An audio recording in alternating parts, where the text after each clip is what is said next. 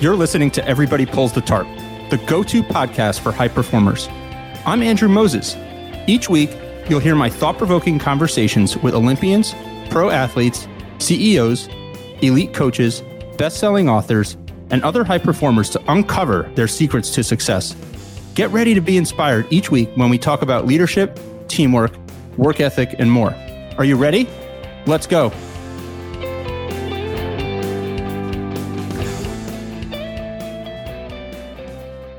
Hey everyone. Jaelin Kauf is one of the top female mogul skiers in the world, and she's the fastest woman on the moguls World Cup circuit.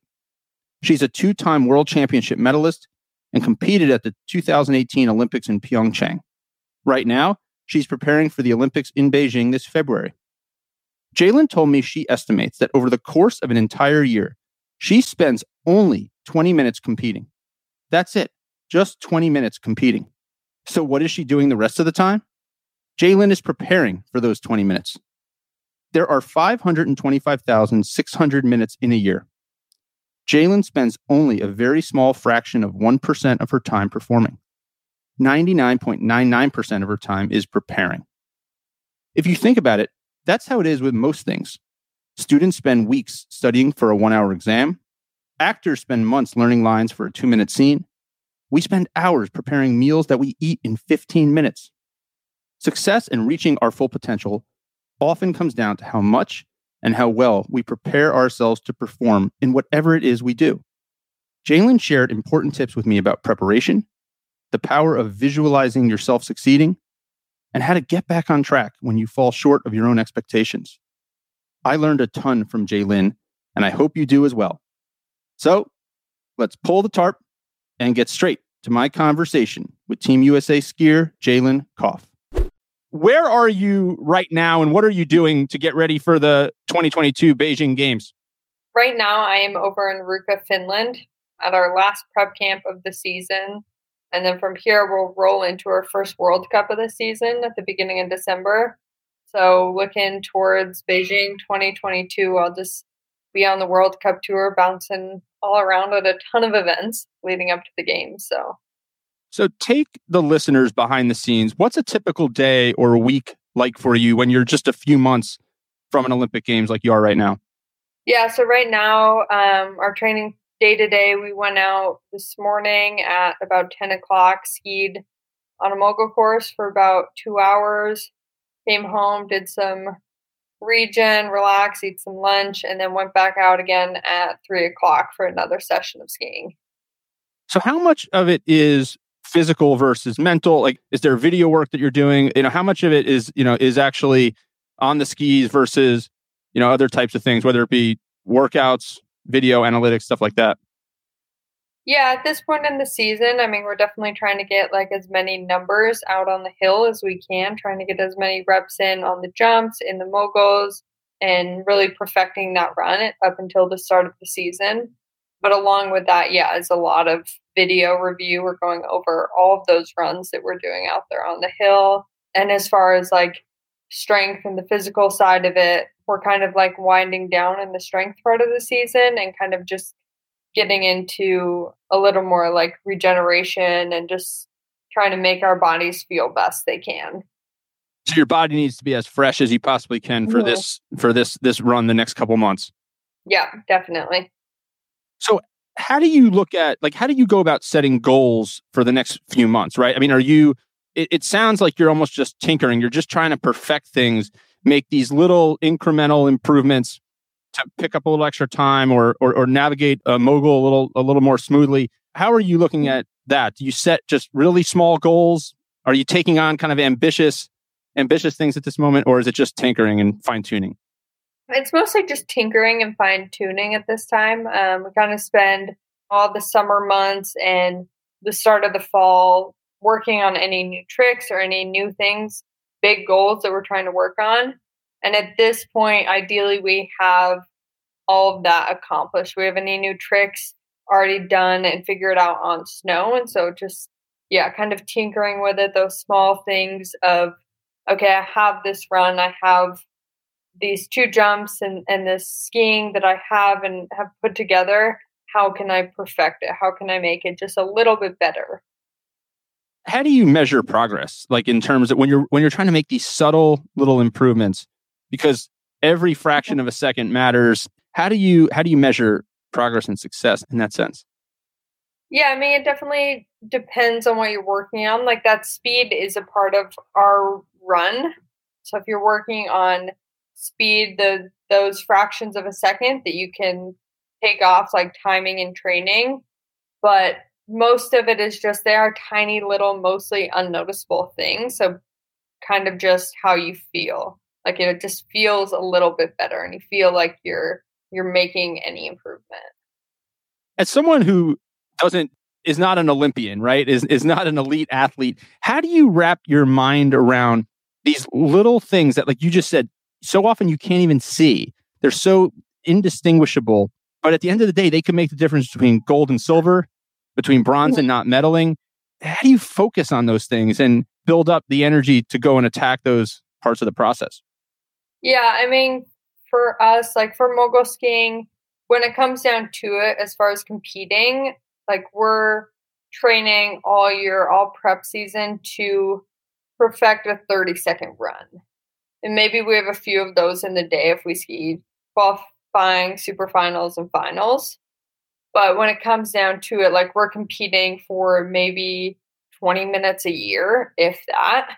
And so we have like all this time, we have all year, all prep season to perfect that run work on that 30 seconds. And so that's kind of all it is for us is trying to make those like small little tweaks and adjustments. All that work for about 20 minutes of skiing over the course of an entire year, even when things are going very, very well and you're you're breaking records, you're medaling, there's probably a whole side of this where there's a ton of failure. There's mm-hmm. falls, there's struggles. Talk about that for a minute. How do you kind of reconcile when you are struggling, you know, even if it's just in, in training? How do you kind of get back on track? I definitely love to, you know, turn failure into more of a positive thing because I think all of those setbacks and all of those like failures or, you know, mistakes, crashes, that means that you're learning. It means that you are making progress. It's kind of, you know, that idea of you have to take two steps back to take one forward. And I think without those failures, like you wouldn't improve. You would never get any better and go anywhere. What's your process like when 2016 was a, a huge breakout year? You had a ton of success building towards the 2018 games. You've admitted that 2018 in Pyeongchang was a little bit of a disappointment in terms of where you finished. How did you come out of 2018 and essentially move yourself forward to where you are today? Yeah, I mean, going into 2018, into the last Olympics, it was all brand new. Like I was fresh on the scene in 2016, just kind of getting started 2017. Then all of a sudden I was at the Olympics, which I never thought would happen, especially that quick. And so since then, like, you know, I figured out competing on World Cup and I figured out, I mean, not completely, obviously, but how to compete and what it's like to compete at a high level. And so that's kind of all it's been the last four years is trying to, you know, figure all of that out more and how to how to perfect that a little bit more, like get that like consistency dialed in at the top level. If all goes as planned and you're you're at the Beijing games in a few months, do you think it'll feel like maybe things around you are moving a little bit slower, a little bit more controlled, less overwhelming this go around? Yeah, I'm hoping so. you know, going into it, hopefully I'm there, knock on wood. But I definitely feel like having that past Olympic experience gives me an advantage there. I know what it all feels like, and I know that, you know, every Olympics is going to be different, every competition is different. But I know kind of all that commotion that goes along with the Olympics now and can really just tune in to myself and what I need to do there you said the phrase tuning in. You know, I, I talk a lot about focus. Recently talked to a, a Super Bowl champion and a former NFL player, and we talked about the concept of the Super Bowl and how the Super Bowl for NFL players, while it's the pinnacle of their career and it's the thing that they're really all striving to get to, when you get there, it's a complete circus. It's a week or two away from kind of your routine. It's in a neutral site, a totally different environment. There's hundreds and hundreds of, of, of additional media than there normally would be. And you're, you know, you've got people asking you for tickets, you've got family and friends flying in. It's totally different. But what he described was this ability to, about 24 hours before the game, all that goes away. The team moves into a hotel that's separate from where they had been staying previously. And it's kind of just football again. Do you have a race day or pre race routine that you continue to go back to to try and create some consistency in your world? Yeah, definitely. I mean, that what you said, he said, is pretty much the exact same thing as the Olympics and what I felt at the last Olympics.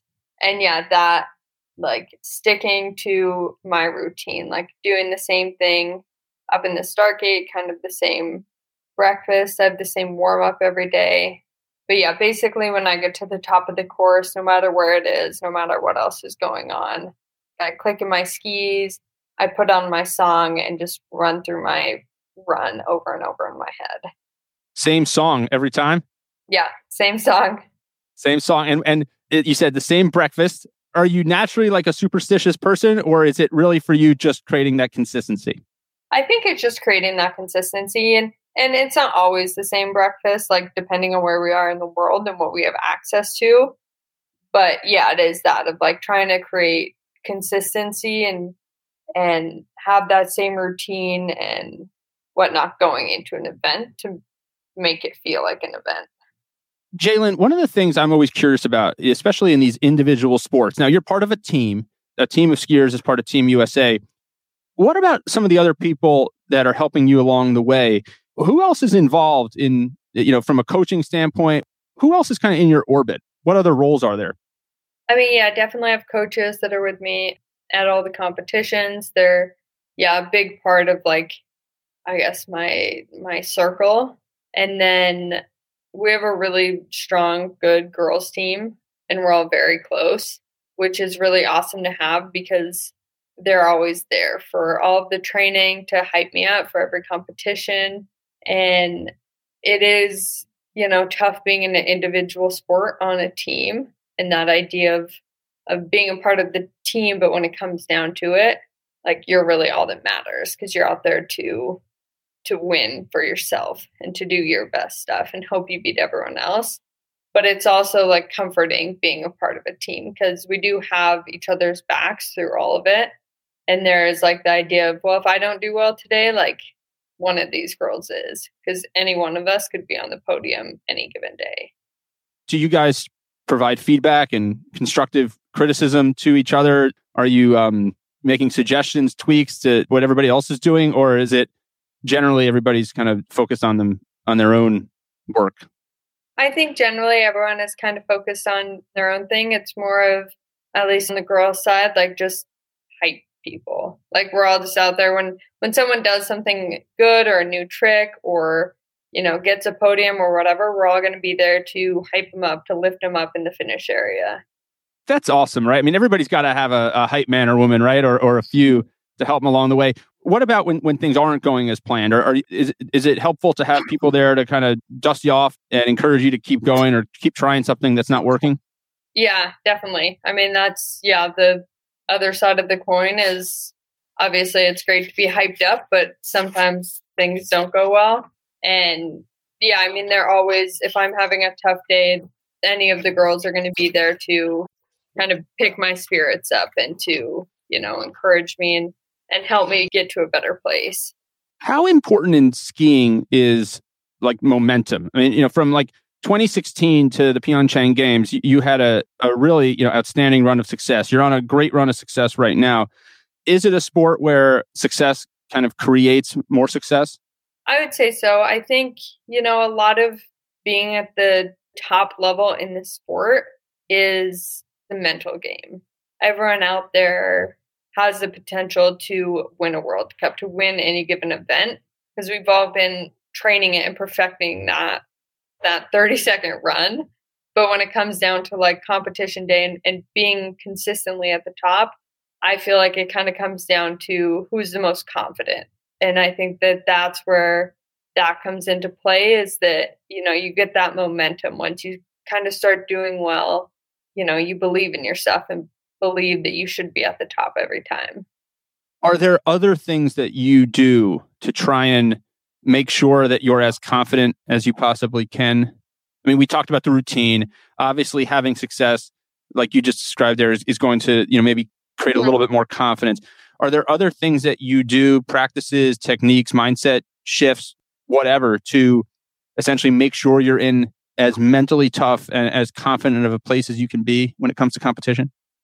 Yeah, I think for me, kind of going back and if things aren't going as well necessarily, and like I need a little pick me up or reminder of, you know, how good I am and how good I can perform, kind of going back and reviewing like old videos and old skiing clips that I know I was skiing really good at, or I know like that was a really good jump. And it's just kind of a reminder of, you know, okay, I'm, I'm not hitting this backflip that well today. Like I'm not able to figure it out, but I watched this video of me doing a really good backflip and I'm like, okay, I can do it. Like, like I crushed that one. I can do that.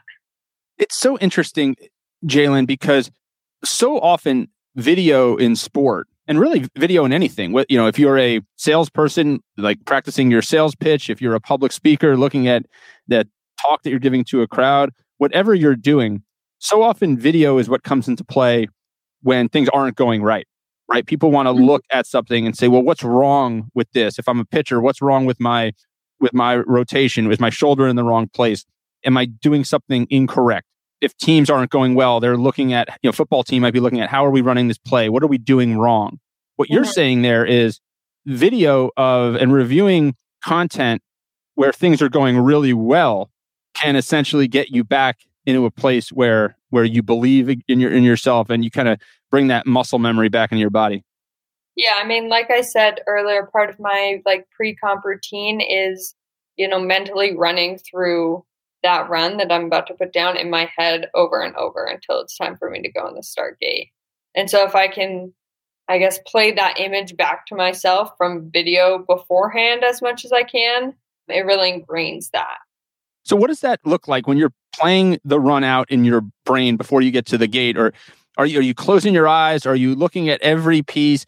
I mean, for someone like me who's just trying to learn from an elite performer like you, I think that I can apply that to any aspect of my life that I'm trying to improve, right? Mm-hmm. Before we have this conversation, I can try and visualize, well, how is this conversation going to go? Where are we going to take this? Be as prepared as I can. What does that look like? Yeah. So when I'm visualizing, I just close my eyes and I kind of just watch myself, how I ski and how I hit the jumps. And then when it comes to like my jumps, I do kind of the motions with my body to kind of tune into, you know, how my body feels when I'm hitting those jumps. What's that like? How do you know? Is that just muscle memory? Yeah, I think that's just muscle memory. And then when you finish the run, finish the event, how quickly do you know if that went exactly the way you had envisioned it? Can you tell right away? Yeah, I can tell right away. And then how quickly do you move to kind of like fix it mode for things that you want to kind of tweak going back to what we were talking about earlier you know i feel like with competitions i try and stay pretty positive and take away the things that i did well out there whether i ended up on top of the podium or not hopefully i still did some good things out there and had goals bes- uh, like outside of this results that i wanted to accomplish. And so i mean up until the start of training for the next event like it's nice to you know relish in that and and take those small wins.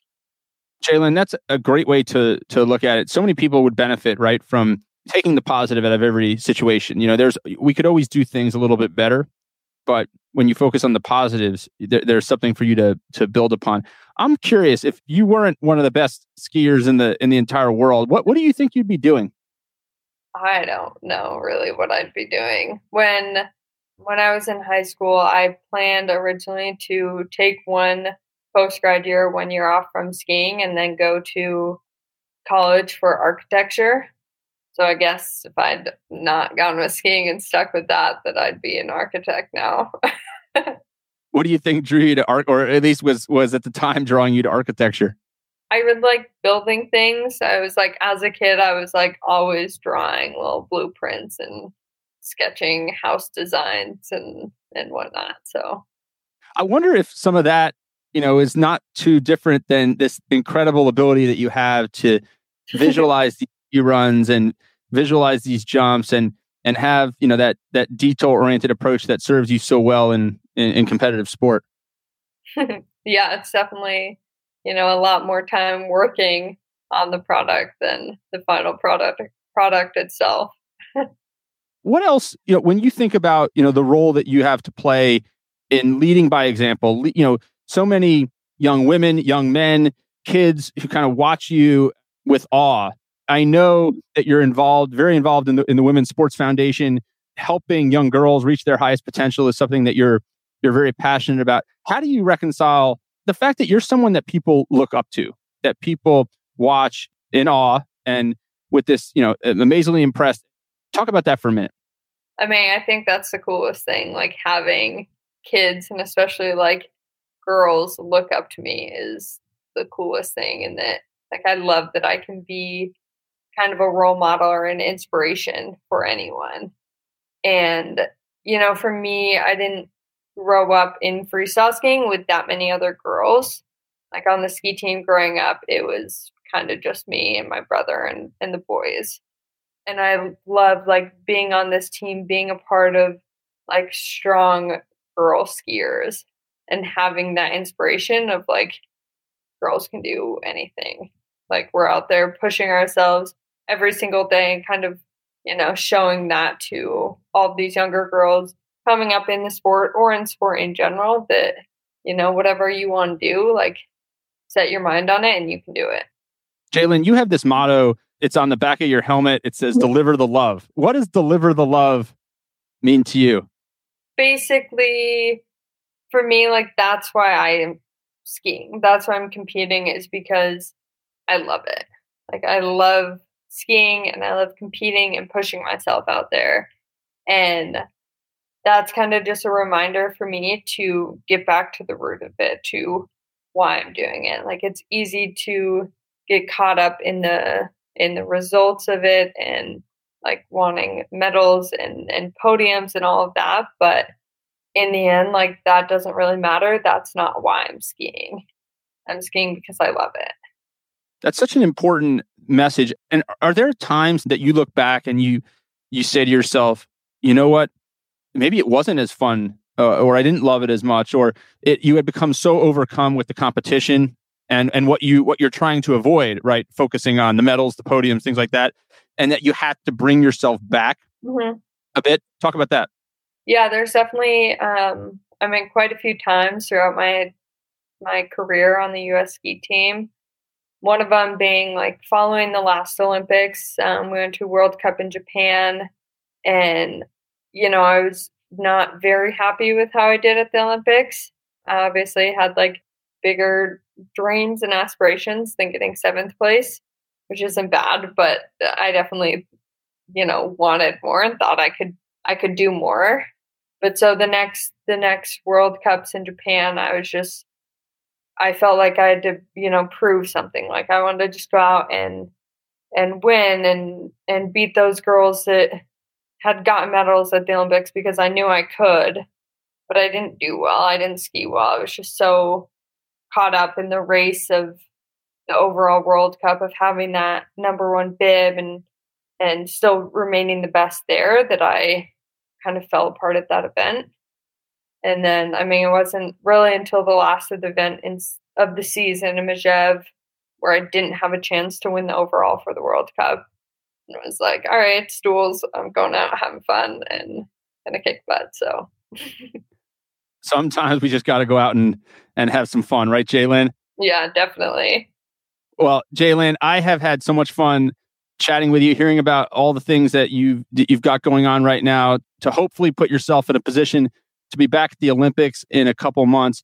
Uh, as I like to say on this show, everybody pulls the tarp. Keep pulling the tarp. Keep doing your thing. Keep doing all the little things that you're talking about that perfect that 20 minutes that you spend skiing every year, and but you're put you're pouring your heart and soul into for a year. Jaelin, thanks again for spending some time with me and keep pulling the tarp. All right, my friend. Yeah, thank you so much for having me. Thank you for joining me this week.